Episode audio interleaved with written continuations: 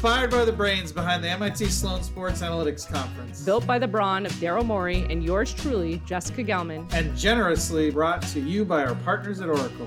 Live from our work from home studios to yours, we proudly bring you Trash Talking, a podcast designed to debunk and demystify the use of analytics in sports. We'll point out the dangers of using trash data in decision making. And in true baller style, We'll serve it up with good old fashioned trash talking and invite some of our best and brightest friends in sports, business, media, and tech to join the conversation. And now, at 5 foot 8 from KAGR, also known as Kraft Analytics Group and MIT Sloan Sports Analytics Conference co founder, Jessica Gelman. Also, weighing in at just over 200 pounds with a full beard from the Philadelphia 76ers, and the other MIT Sloan Sports Analytics Conference co founder, Daryl Morey. In our third episode, we are thrilled to welcome Sue Bird, four time WNBA champion, four time Olympic gold medalist, two time NCAA champion. We'll cover basketball analytics, leveraging your platform for social justice, as well as life outside the game. And arguably the best point guard ever. I mean, just to start, obviously, congrats on your fourth WNBA championship and your recent engagement, uh, neither of which were especially surprising, but which surprised you more?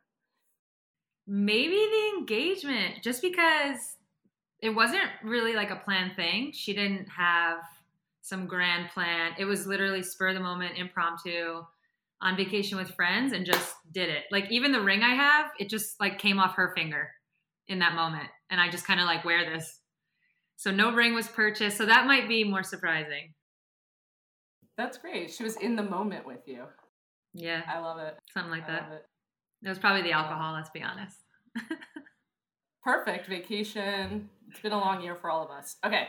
Yeah. So obviously, Sue, we're going to talk about analytics. And I was doing a little research, not not too much because we know you obviously. But you had an article in the Players Tribune in 2016 called Analyze This. It came out six months after you came to the Sloan conference. So obviously the conference impacted you, uh, right? Okay. Um, but your big focus there was how little data at the time was being collected on women's basketball.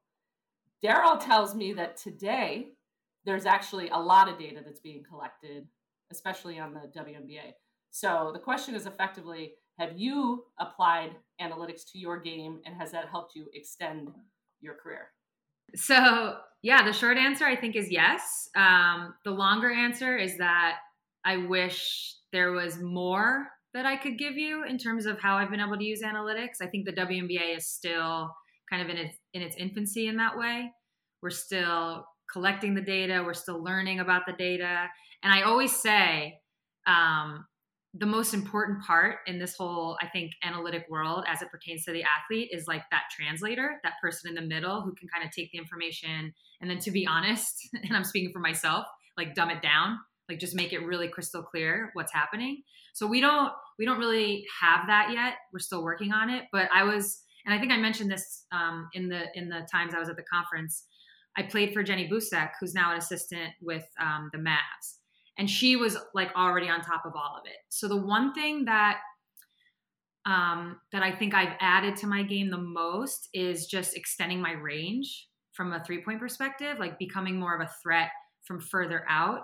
What i find is it, it helps me get my shot often like more often because i'm older i'm probably not going to create them as much so i can get them off and obviously as we know threes are important.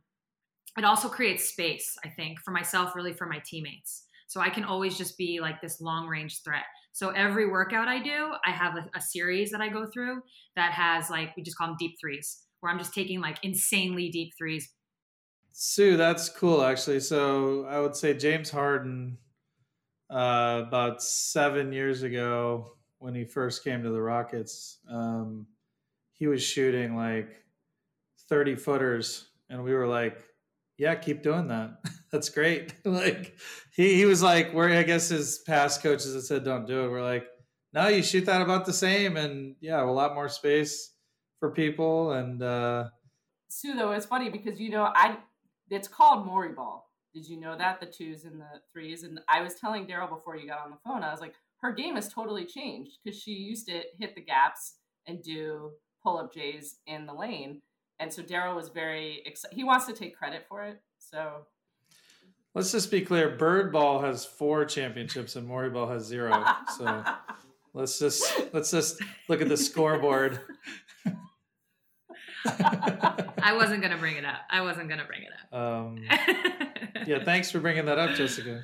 Yeah, I was like a pull up J's. I mean, there's still pull up jumpers are still like my baby, you know? Like I that was like I grew up, that was my thing. It's like my patented shot.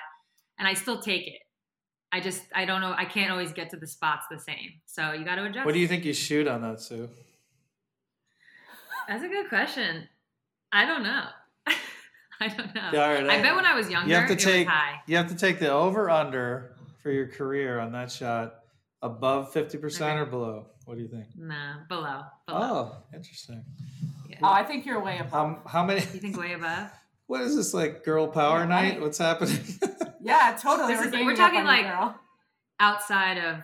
Yeah, talking like 10, 16. 12 footers. Yeah, like in that. that oh, oh, oh, oh, oh. Yeah. Honestly, I bet as I get closer to the rim, it just starts to decrease. I think that's I think actually very common. You know, it does go down in yeah. that range for everybody. Can you guess why in that range or?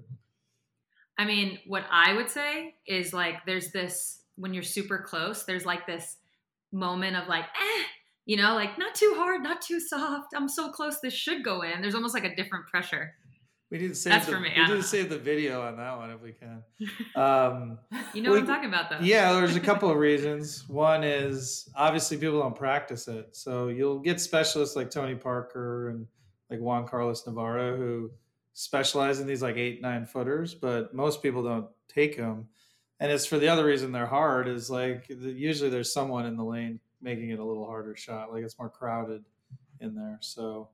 Um, yeah. what is the percentage? What is the percentage though that she would need to shoot in that range for it to be justified? For it to be a good shot. So I to to back up Sue's point on not there's the data is there for the WNBA, but people haven't analyzed it. Like people haven't taken the time. And so to answer that question, I'd have to know like how efficient WNBA offenses are overall. But let's just assume you're like somewhere close to like 110 you know, like uh, 110 per 100 possessions, then yeah, you've got to be a good tick above 50. It depends if you're late in the clock or early. There's a lot of fact. There's a lot of factors, Jessica, to that. It's a very deep question. Yeah. All right. So well, I would say 50. You got to be like mid to like 53 to 55 percent for it to be pretty good. So, do you know how many NBA players shoot above 50 percent in that zone? like no. three. so really, oh, yeah, wow. it's really. Well, what I what I would be curious to look into, I would love to look into this um, because size in the women's game is still very important. Like if if you have height, it's just something. No, there's no strength that I can combat that with. There's no. So when you're tall, it kind of trumps it all. So I'd be curious in our game if it was higher because if if you're Brittney Griner, it's like you have you're if you don't shoot in the 60s Right. It's it's. I mean, I don't want to say embarrassing, but it's kind of. I do think height matters more in the women's game, just from my observation, and you know, speed is probably more like like that's why a lot of the big men and, in men's basketball are getting pushed out. Um, if they're not like skilled, like you're just they're just able to accelerate and athletically go around them. So, um, whereas maybe that's not true in the women's game. Well, also the amount of difference that there used to be between the big guys and the average was more significant, so it mattered more, and now it's less. But I don't know if you know this, but you've been to over a third of the Sloan conferences. Uh, a few years ago, you you announced you're a regular. We love that you're a regular because you always have some good, you know, coffee nap thing that you're going to drop that sends the Twitter universe into craziness. But my favorite story, I don't know if you remember this, but we were in like the green room and uh, Michael Lewis was in there, Moneyball fame. And in my head, I'm like, he hasn't written a great book about a female protagonist. And I was like, Sue is a great female protagonist. So I, in my in my head, I was like, I'm going to introduce Sue to Michael Lewis and he's going to get inspired. So went over and introduced you guys. And then you actually had to go get on stage for a panel. And then you walked away, and then he just turned to me and was giddy. He's like, "Oh my god, I can't believe I just met Sue Bird. He is like your number one fan." so it was, it was, it was amazing to see him react like that. So I'm still holding out hope. So you could get to six titles, so that'd be. Are you shooting for the Six. the Jordan, the Jordan? the Jordan. Um, you know, it never crossed my mind, but now that you say it, I think it would be amazing. it's not it's not that ridiculous, but it's it would be it would it, it would mean a three peat, and that would be that'd be difficult. Actually, the most in the WNBA that anyone has is five. Oh, really? So that can be my- Well, that's yeah, the Kobe. um, Five is the Kobe. Yeah. Six is the Jordan. So someone has the Kobe. yeah. Rebekkah Brunson has the Kobe. Oh, really? That's amazing. It's it's actually just hard to keep track of all of Sue's championships, though, Daryl. There's like the Olympic goals, there's the NCAA championships, so you know, You're just like Sue's uh, hype hype woman. totally. I'm a lot of people's head of PR. Okay, so this is the stuff that I like to have discussions with Daryl about, and I think that you will bring some perspective because you know to point point out the rather obvious. Daryl did not play basketball in college, so. I won the intramural championship at Northwestern. Does that count? the question for you is as a point guard what is something you do that isn't captured in the stats and i think like we obviously know that the w maybe there's less information captured but stuff that you've been like man this it's not really accounting for everything that's happening So I have a big gripe with pace of play, that whole stat, the pace of the game, and I as it relates to transition points.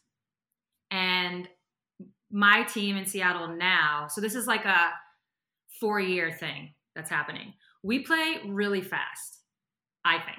And what our advantages over a lot of teams is we wear them down, not with physicality, which is kind of like we actually played Vegas. So Bill Laimbeer's the coach, and he kind of clowned on us, like, oh yeah, anybody can just shoot jumpers. Because he's like, you know, he wants to throw it inside and beat you up.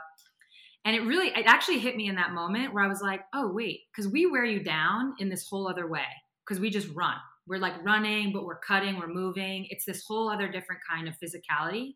It has nothing to do with hitting, but it's a different kind of wear you down. So usually by the fourth quarter, we're like waiting for the moment where teams are just gassed. And so as it pertains to stats, that never gets its due. Because when you talk about we're not we're never high in pace of play or however you Yeah, so it. you don't have high in that. you don't have the right metrics in women's basketball. So Oh, I don't doubt the, that. the pace the pace metrics that you like get off websites for men or women's basketball is just completely wrong.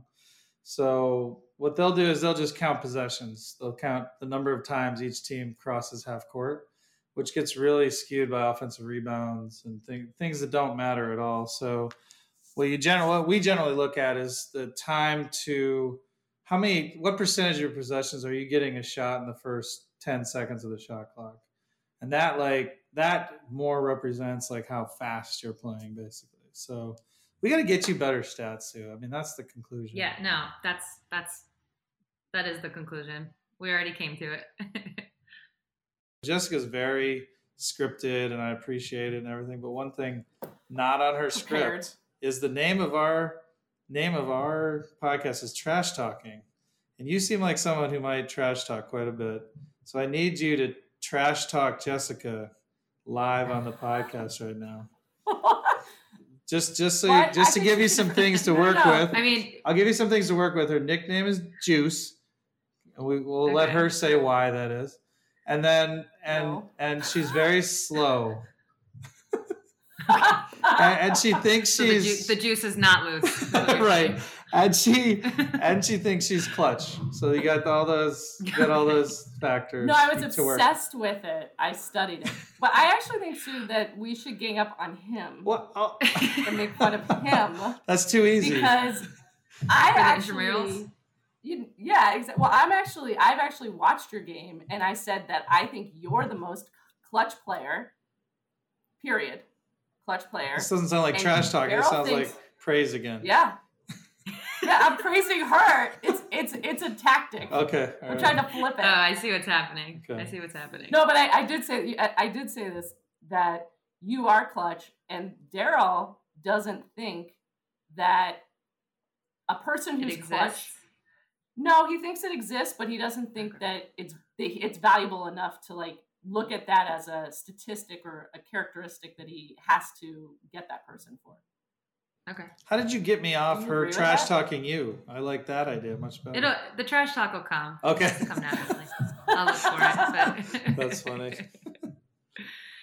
um, that's interesting. So I actually have a friend that I talk about stats a lot with, like analytics a lot with, and it's actually two brothers, and they have a sister, and she went to Columbia and she did her like whatever paper on clutch players and she did this like she was in college so who knows what she looked at and i have no idea but in her in her work in her research there is no clutch gene Thank but you. I disagree. yeah, like yeah, meaning like there is no such thing as clutch players. I think what she found was players generally shoot the same percentage in that moment than they do whatever their percentage is. Like it go, it's true for the clutch moments. I feel, I feel like I disagree without even doing any research on it. Well, just take yourself as a sample of one. Do you play better at the end of games? Or end of shot uh, clock or end of quarters? Like Yeah, I think like, I do. There's a different energy. Daryl doesn't know I, what it yeah. is because he never had to make those shots. We'd have to ch- we'd have to check Sue, but generally, almost without fail, NBA players play worse in the clutch, worse in key moments, worse in the playoffs. And like I'll give an example of Shaquille O'Neal after he missed like a clutch free throw in a game, he said after the game famously, "Yeah, I missed those, but like I'm better in the fourth quarter. I'm better when the game's on the line. I'm better in the playoffs." And it turned out to be exactly the opposite. He got worse in every situation he thought he got better in. So um, we'd have to. Someone's gonna have to check. Challenge to the trash talking listeners: Is Sue Bird clutch? I also think it's fair to say that I just block out the times where I miss or turned it over or whatever. So that's fair. I guess it's like the expectation in those moments isn't always to hit the shot. So when you do hit it, it feels like you hit 30 of them. I can, I could, I could, that makes sense to me from like a feeling standpoint. I don't know. I think, I think my stats will be all right though. I'll take them. Yeah. Just so, just to be clear, Jessica, I, it's not that clutch doesn't exist. It's, and you said one thing, it's not, but it's, it's also not predictive. So like people who are clutch in some period aren't usually you can't predict that they'll be clutch in the in the future. So. Well, it's actually interesting though, Sue. Uh, when Jonathan Kraft was on earlier, he mentioned that that in doing analysis on certain players and their biometrics, not that they're at biometrics, but there are some per- people who perform better as they get tired or more tired. I was thinking about that when you mentioned how your team plays. But I'm also wondering if the people who perform better at the end of games, even though it's not st- statistically, no one has said that that is true, that those people, well, I don't know what it would be. Is it better? They're in better shape? Is it that they don't feel pain as much? I don't know, but I think that there's maybe that's what your team is able to overcome. And it's like because some of you guys are able to overcome it collectively, you're all like, well, if they're not hurting, I'm not hurting. Hmm. Yeah, I mean, we, we I feel like that the quick answer is we're definitely in better shape because we practice that way. Like it's our it's our like part of our who we are. Like we go out of our way to make sure. So there, it's definitely that. Yeah, I don't know. I mean, I feel like a lot of what I have to say about it isn't necessarily like something you feel. It's kind of like like late shot clock. There's no pressure. It's like you're not supposed to make this shot. It's it's a three, two, one in the middle of the game. Like you know, three, two. It's like you're just throwing it up there. Less pressure. I feel like those go in a lot of the time. But what you have to understand, Sue, is that a lot of the people who are doing the stats, they haven't been like players of your caliber. So the way that you're gonna see and think about things, they they haven't yet thought to translate into stats, which is why I'm asking that particular question, because Daryl will probably steal the idea and then win an NBA championship. I feel like I'm in the middle of like a rivalry here. That's why it's called trash talking. I'm being trash pulled. Talking. Our our, our our so our handlers said we need to like have more tension during our podcast. Oh, okay. So, yeah, so we're Fair. So, so do I need to like post a picture of one of you out on TMZ or something? That... Yeah. Oh, the juice was hitting the streets last night. the juice, the juice hit the streets a lot. She's she slow younger. but clutch. I've, I've heard, I'm like so red right now. I know you are. Like, can't we do the video version? Sue, you've inspired so many with how you've you've used your platform, and you know what what is the what is the thing that you're most passionate about right now? Um, most passion. I think getting Reverend Warnock in the Senate, flipping Georgia blue. That obviously, obviously huge. Georgia's been flip blue, yeah. But getting the the Senate control of the Senate with those two seats, actually. Um, I think right now, like that's where all my focus is. Like doing a bunch of Zoom calls for him, different like fundraiser types, tweeting whenever I can, that kind of thing. So I'm really into that, which is what we did um, as a league this summer. And for a lot of players, for a lot of players, Sue, using their platform has evolved because it's risky. I mean, I, I, I ended mm-hmm. up in the middle of some tough situations recently. The women's players ended up in, the men's players ended up in. It feels like players have evolved in their thinking. Have did you start more where I think a lot of NBA players did, which is the uh, you know the prevailing attitude, which is you know don't reveal your position because it could hurt you with your brand off the court. Have you gone through that evolution yourself? Yeah definitely because i mean i'm i'm the oldest player in the league right now and so my evolution has been along with the league. And sometimes i actually i thank the younger players because i have a little bit of almost like PTSD, like what it was and what you were supposed to do and supposed to be and supposed to look like and supposed to say. It still like lingers a little bit because we were just trained in that way. That's like how we grew up in professional sports. But younger players aren't like that. They're like, nah, screw this. Like, nah, what about that? And you and I'm oh, okay.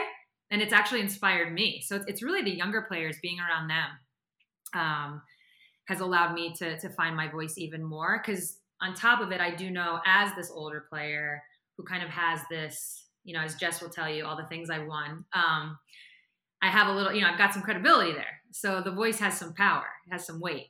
So I, I learn from them, I'm inspired by them, but then I try to use um, the weight of my voice. In, who are, right who are the younger players that have really stood out to you that you have taken a lot from?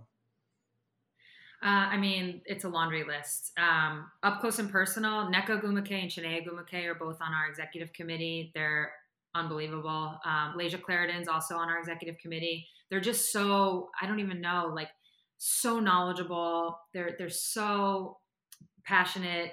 You name it. So when you're around them, you're just kind of absorbing. But then even younger, like Stewie, Breanna Stewart is in the mix. A'ja Wilson, um, uh, Satou Sabally, she hit the league like boom. Here I am, and this is what I have to say. And it's like I have a ton of respect for that because I know it wasn't like that when I came to the league. Do you? Um Sorry, one last question on this. Do you do you coordinate and have discussions with some of the uh, the the NBA players, Chris Paul, Russell Westbrook, LeBron? Do you guys coordinate how you guys think about this? Yeah. So this summer was really the first time that we like full on did some like Zoom calls. Um, Chris was actually Chris actually was my first text, one of my first texts when um, the owner of the Atlanta Dream came out against Black Lives Matter. I was like, hey, because obviously, you know, being a member of the Clippers, he had lived it. Mm-hmm. So I was like, hey, like, what was that like? You know, and he was wonderful. Got on the phone. We talked for like who even knows, an hour, two hours. Um, he also invited us to be on a Zoom call that they had held just for for any player who wanted to jump on to kind of talk about whatever it was that we were doing in the moment and how we could support each other. So this summer really kind of marked the start of, of those joint efforts. Chris Chris was amazing when when he was with us, and he's only done more since. So uh, he's pretty inspiring. So yeah, he's great. That I mean, that's that's an amazing story, and what you're doing, and I think honestly, the impact that you had in Georgia and are still having is really powerful. You had um, the, the the face mask supporting Stacey Abrams that you know in her causes, and I, I just know a lot of um, a lot of women are really inspired by what you're doing. So thank you very much for that. I will. I want to. I want to tell another Sue story. Daryl, you weren't at this luncheon, but you know we have. A Sounds like luncheon. I was excluded. Yeah, yeah. It's like I think you were yeah, playing you chess. You're off getting your ass Guilty. kicked in chess Guilty. by the grandmaster. so, um, but Sue basically did an opening at last year's women's luncheon, and it was really fascinating because she she shared. I mean, you can share what what you talked about, but the basically about kind of not having confidence during the CBA negotiation in her voice and that what she said mattered. And I think for so many women, especially young women, and as you grow in your career, you hopefully get support that what you say matters. And Sue just, I mean, what you said in terms and the feedback that we got from people about how important it is to speak up, and then obviously the impact that you had on the the, the CBA and all of the additional revenues and salaries that you got is awesome. So, Sue, you and I have talked about this a little bit. I'm going to position it a little differently. But um, if you could buy the WNBA, meaning that you wouldn't have the the entanglement with the NBA in terms of some of the restrictions, right. what specific changes would you make to the league to make it more impactful? And this could be anything from like time of year. Uh, okay. It could be number of games, anything that you think that right now you can't make the change and that you would potentially think if I was starting from scratch. Um, so the the two things that jump out, and you said one is is the season. Um, playing in the summer, I think, is just tough for basketball. Actually, it's uh, Diana Taurasi's words. I'm going to steal for a second. She's always like, "This is not basketball season. Like people don't think about basketball in the summer. Yeah, there's AAU and whatnot, but and it's a time where people are trying to get out. You know, especially in a city like Seattle where it's tough in the winter months. Like people want to be outside in the summer. So I do think there is something to playing during your traditional basketball season.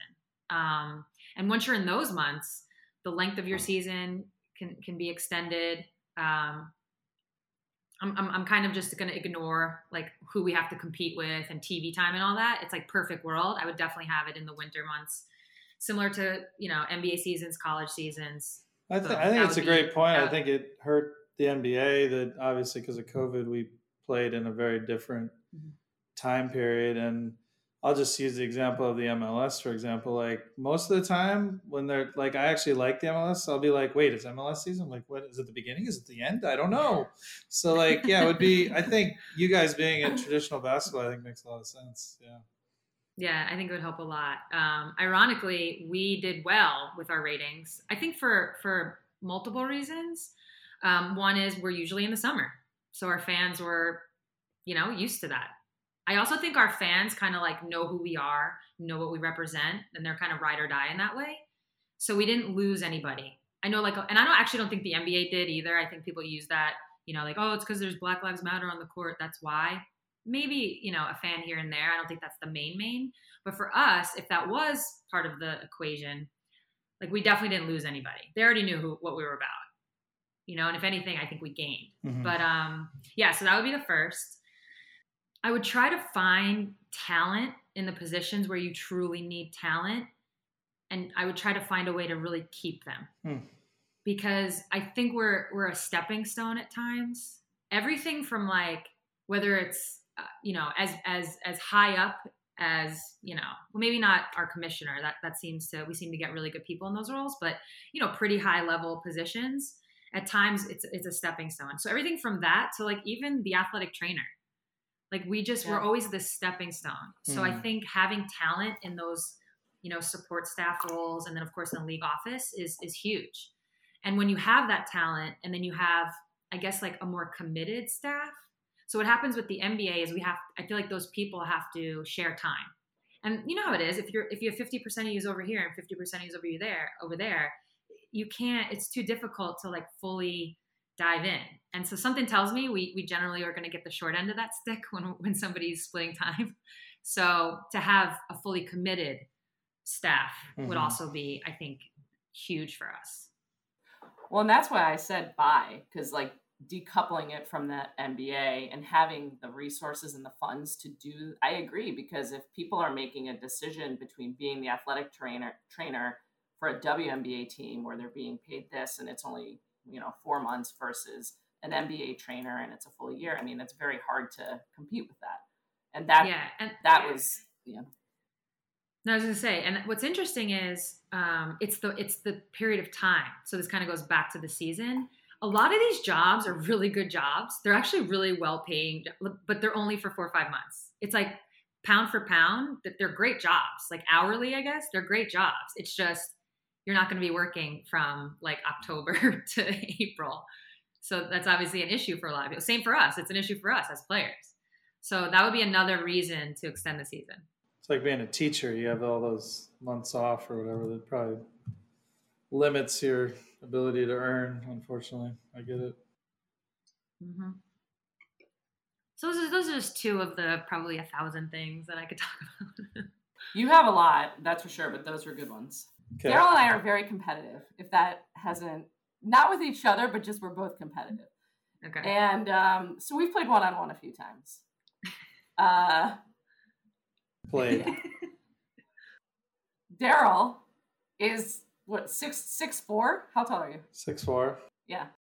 That's by the way a gift. Two two hundred something. You could just tell people. Two hundred something. In a beard. We won't say what. I'm five eight. I'm five eight. So we play is in my opinion, there's an unwritten rule that he cannot back me down. Post up. Yeah, I agree. What? She wants she wants special rules for her? No, it's, it's just kind of like rule. it's like a it's like lame it's just it's just lame. so I tried to tell him that. I tried to tell him that when he was doing it in front of all of the Sloan students. I go, you know, you're embarrassing yourself. You can't do this. I'm I'm what's called I'm he, what's, he won by the way. I'm what's called winning. And if your rules don't don't say I can't do it, then I'm doing it. So it's not my fault you didn't write yeah, the rules well. Okay. But then you got it like, how long are you in the paint doing this? Well, like, that's are you, the thing are you wanting too. us to call three seconds? Like, what? What's I just was there's no three seconds. Are we going to call charges? right. There's no three seconds. There's no three seconds. Down. Yeah. I got I had three seconds called on me in a pickup game. I was like, "There's no three seconds in no. a pickup game." No, that's embarrassing. Exactly. I agree. That's another unwritten rule. Yeah, three. seconds. You don't take charges in pickup. Exactly. Get out. Leave. That, I take advantage of all that. Yeah. So uh, just to speak to this, though, we play against the students. Uh, not this year because of the pandemic, but we usually play with them um, the Wednesday night before the conference. It's gotten oh, I've heard. progressively I've less. Heard. Oh, we want I you. Like to you guys are always buzzing. You guys are always buzzing at the dinner. We want you to play. Just, just so Talking you know, just so you know the level. Allison Feaster dominated, dominated everyone there. So. Gotcha. No, no, she's yeah. she's very good, but like, yeah, the, the skill level isn't very high, is what I'm saying. Like, she was way above. so, well, let me just say a couple things that Daryl did. First, we used to play full court. Is this know, about we Sue younger. or about me? It, well, it's just a fun. I just want Sue. Sue will appreciate that. Daryl changed all the rules, so now we play three on three, so that we play, can actually compete. Do you play the big three rules? like the non. Oh yeah, the big three rules. Yeah, no, oh. no half the old man rules like half court. Uh, you, you got to check it up every time. Check it up every time. The big the big three rules. I guess it's not even just big three anymore. It's now like three x three and like FIBA and all that. They have the same rules. It is hard mm-hmm. when it's nonstop. It's no joke. Oh. It's cardio. You get like, that four pointer. Half court. You got the four pointer. Yeah. So. That's I'm working on my range. It's all in preparation for that. First woman in the big three. You should do it. I bet you could. You could hang. no way. Those guys are yoked. You see Mike Bibby, all-time favorite player, by the way. All-time favorite. Like, Damn, Mike. Wow. Yeah, number ten. Yeah, Mike is swole. He's swole now. He's like swollen. Yeah. he's like he's ripped. He, he looks like you know like yeah no I can't say it yeah he, he just he's yeah very, he's ripped he's, he's very ripped yes he looks scary yeah no that's my all-time fave because when he was making his run at Arizona as a freshman. That was like my junior, senior year of high school. 90, so it's kind of like my prime. 95? Yeah, 99? Nine, oh, 99. Oh, 95? Okay. Somewhere know. in there. 96. And that was like my prime. I was like, anytime basketball was on, you know, I was like, just, I was like 16, like all about it. And so I was like obsessed with Mike Bibby. Had a poster in my, my college dorm. That's adorable. Do you, by the way, do you think you modeled your game F off of Bibby? Um, no, not like that. Um, but but I do like looking back, I'm like, okay, we're both scoring point guards. I'm probably more point guard. He's probably more scorer, like on the spectrum. But there's a similarity there with with running the point and being able to score. Who's the most underrated women's player? For me, it's Tina Thompson. Oh, that's a good one. That's a good one. That's a good one. She is on that underrated list. Did you you played her against her, right? You played against her. yeah, against with right.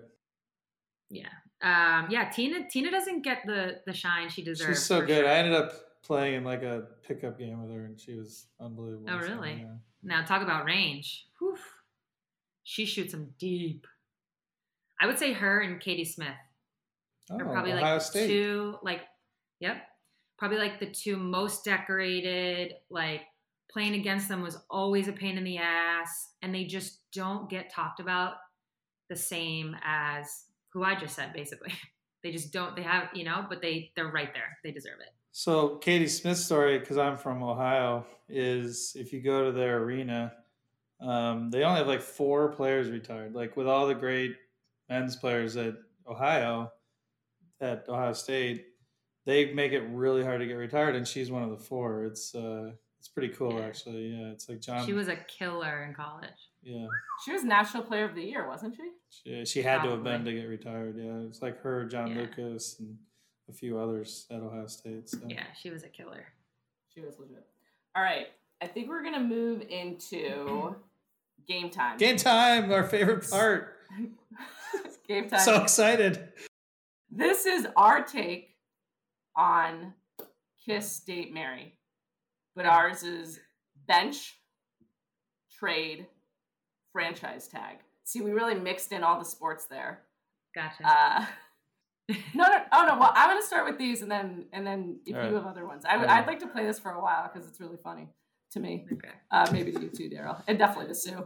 Okay, so the so you're part of a celebrity couple, obviously, and so assuming you don't know these celebrity couples, you're gonna tell us which we're gonna give you three options, which ones you're gonna bench, trade, or franchise tag, and why. Okay, you might want to write this down. And why? Okay, Kristen Bell and Dax Shepard. Emily Blunt and John Krasinski. I love that. A Rod and J Lo. Yeah. Okay, franchising Emily and John. They're hilarious. I mean, I don't think I have to say anymore. They're amazing. um, I will trade J Lo and A Rod, and I'll tell you why. J Lo, this is actually a very amazing story. I'm acting like I cared just for this just for this moment. Um, when Megan's team won the World Cup, she got a text from another teammate like, "Hey, can I give your number to A Rod? He wants to Facetime you and say congrats." Of course. So he FaceTimes Megan, and I'm kind of sitting like on the side, so I'm not in the screen. And he's like, "Hey, I want to say congratulations, but actually." Jennifer wants to say, Jennifer's the one that wanted to. Jennifer, Jennifer's the one that wants to talk to you. So Megan's like, okay. And then boop, JLo's face pops on the screen. And she's like, you know, saying all the wonderful things about Megan and the team and the win. And then she invites Megan to come to New York. She's like, I have a show in two days. Come to New York, be my special guest. And she's like, and part of my show is I actually bring someone on the stage and I give them like a lap dance. And so she was like, I want to bring you on the stage and give you a lap dance so I'm sitting like on the, you know, the outside of this, like, this is insane. Like, what am I witnessing? And Megan was like, okay, yeah, like, sure, I'll try to. I don't know if I'm gonna be able to make it because I've got this, but yeah, that's amazing. Thank you. Gets off the phone. And I'm like, wow, you just committed? You didn't even like run that by me?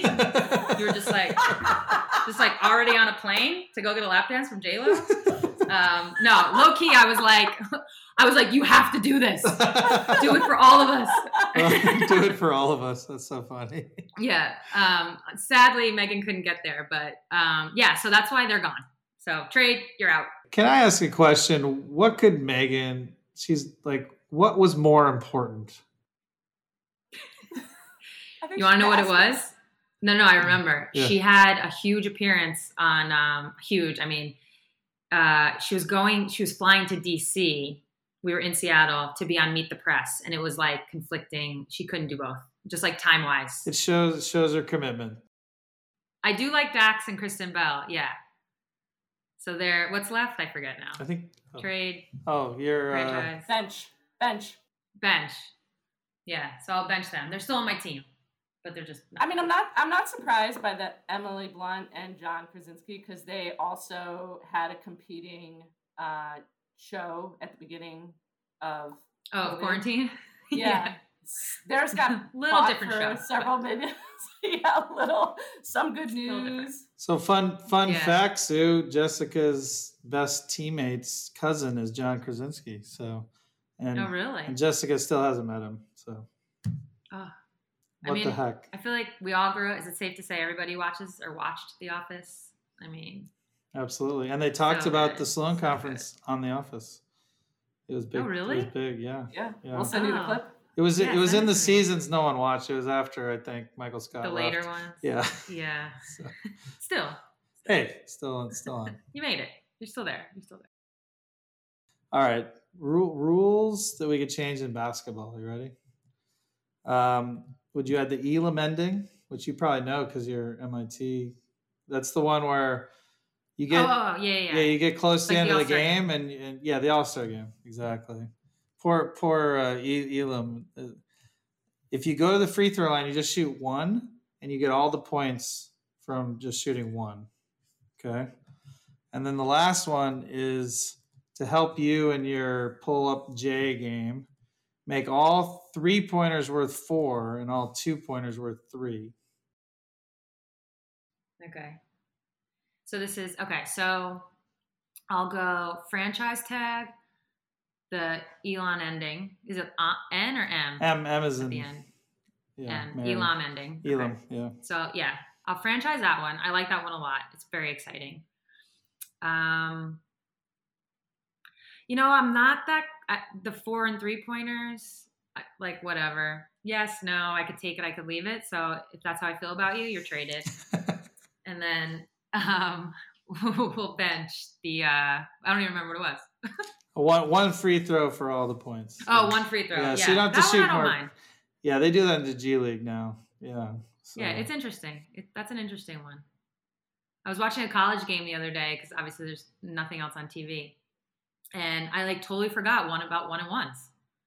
They were like at the free throw line shooting a one and one. I totally forgot. Yeah, it's like that was a thing. It's a really dumb rule. yeah, it's like the seventh yeah. the seventh foul is one and one. Like it's so weird. It's mm-hmm. the dumbest rule. They like had to, and so for women's they don't have because we went quarters in women's college basketball. That's smarter. So it's like five fouls. Yeah. So for watching a men's game is like truly a men's college game. It's truly a throwback. It's also brutal. It, it feels it's so much. Ancient. It's so yeah. bad. like it's pretty. It's uh yeah. I'm not a big fan of college basketball. Bad. No, it's tough. Well, I love the Elam ending, so I I concur. And you, yeah. Daryl, you said that's like inevitable. I think it's inevitable. They'll put it in overtime first, and then they'll add it mm-hmm. after that. So. You think like inevitable really fast, like inevitable, like for every game? Yeah, I think they'll put it in overtime in the next five years, and then it'll end up changing the ends of the game. It's just the ends of our game can be brutal, like foul, timeout, foul, timeout. It's just yeah awful. Okay, rules to borrow from other sports. Okay. Number one, substitutions, like the frequency of them that you can't have them as much, like in soccer. Oh, okay. Wait, I like I like the reverse where you can have live subs like hockey. I was gonna say hockey, yeah. All right, fine. Pick whichever one you want. Just a change in how substitutions are done. With the secret script. Gotta, I gotta keep some stuff some She's stuff close to the vest. Improvising. Um, allow the coaches three challenges.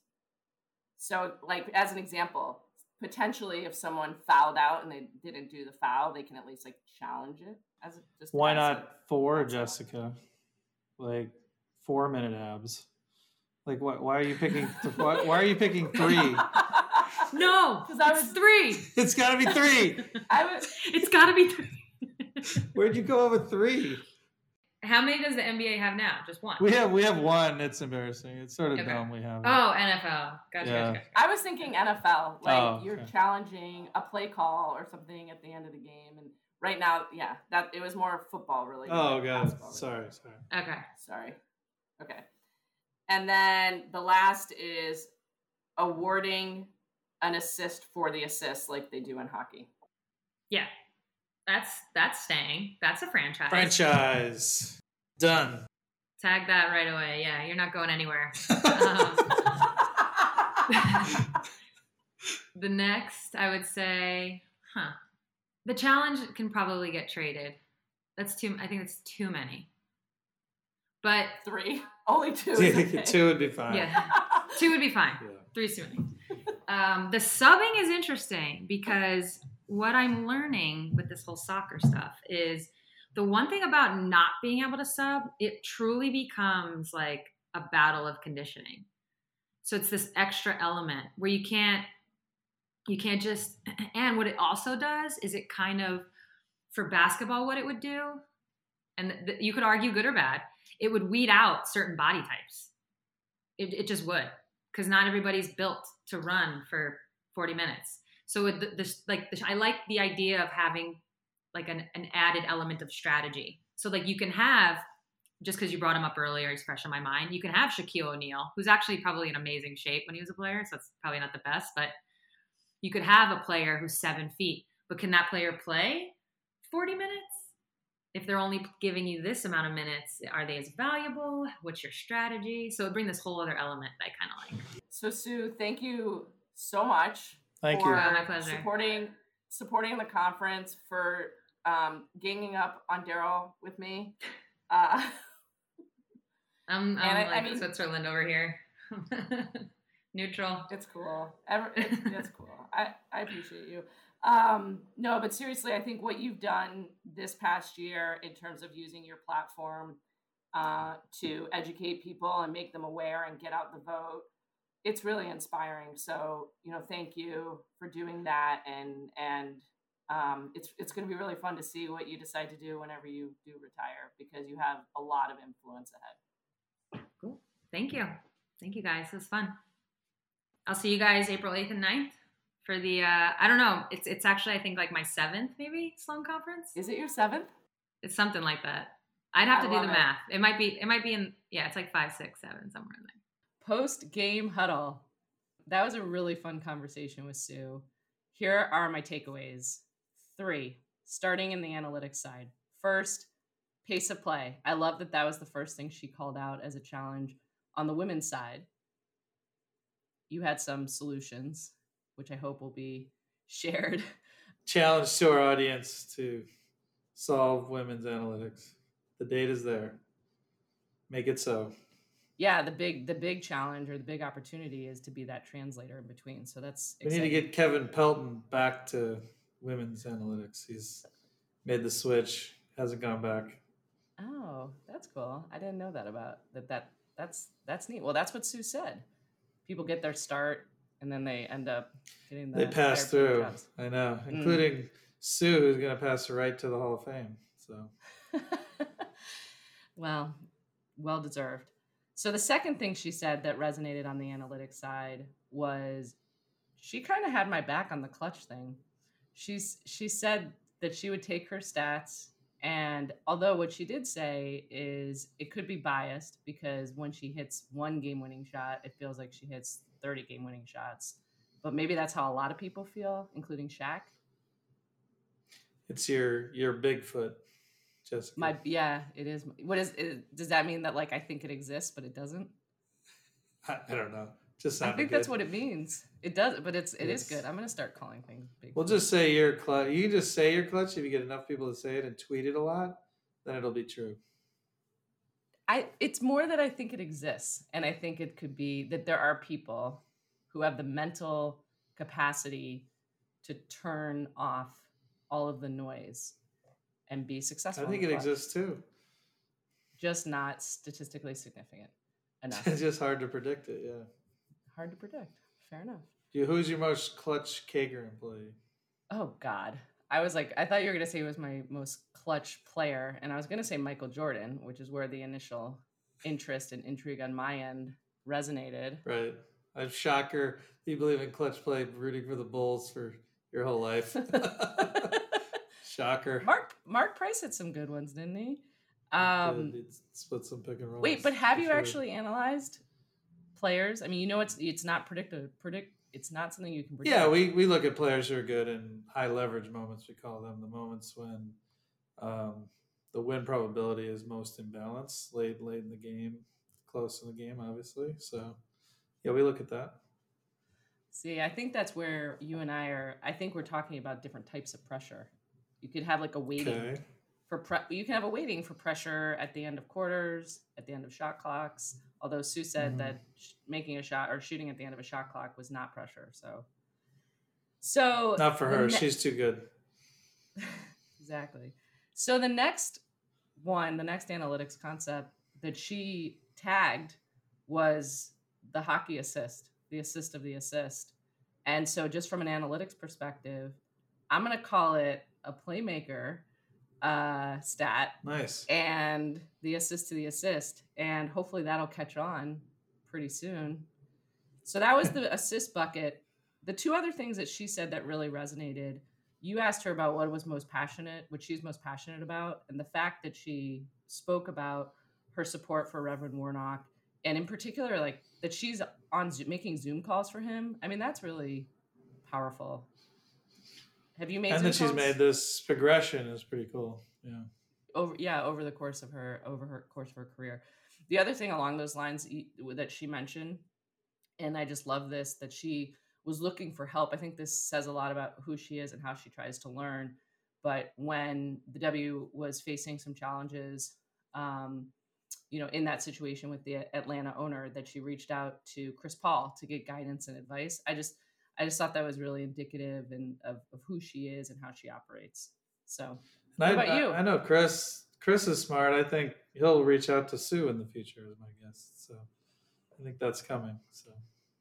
I, I, I, from what you've told me about him, he is incredibly impressive and certainly uh, makes uh, makes friends with people who he can learn from too. So it's a point guard thing, I think. Maybe. Yeah, you guys are the smartest. That's for sure true. Okay, I like the J Lo stuff. All the J Lo, mean, the J Lo story. I have to say, probably one of the top five stories I've ever heard. Like I. I I was laughing so hard. So you were too. I was. Well, I'm really excited for our next guest. A very long time supporter of the conference. And my favorite part about Nate Silver is how he's extended analytics across so many different spheres. Sports obviously being one, politics being another. On the sports burritos. side, by the way, burritos. Yeah, he did the burrito analytics. Yeah it's smart. Anywhere there's something that you might need to make a decision on, he's bringing a predictive model to it, um, or a statistical model. Anyways, among other things that I love about Nate Silver is on 538 they actually do all the stats for the women's basketball uh, tournament. So, Daryl, thanks for a really fun evening. Yeah, it was with awesome. Sue. Thank you, Oracle. Oracle Analytics for the win on the field and in the cloud. Thank you to our listeners. Hope you had fun. Thank you to Lance, Jason, Maggie, and Andrew had to endure the torture of this podcast from start to finish. Thank you to the MIT Sloan students, especially Andrew Lynn and Maggie Riddle. If you enjoy this podcast, please submit questions, comments, or future topic ideas to trash talking at sloansportsconference.com. Is it data or data or data?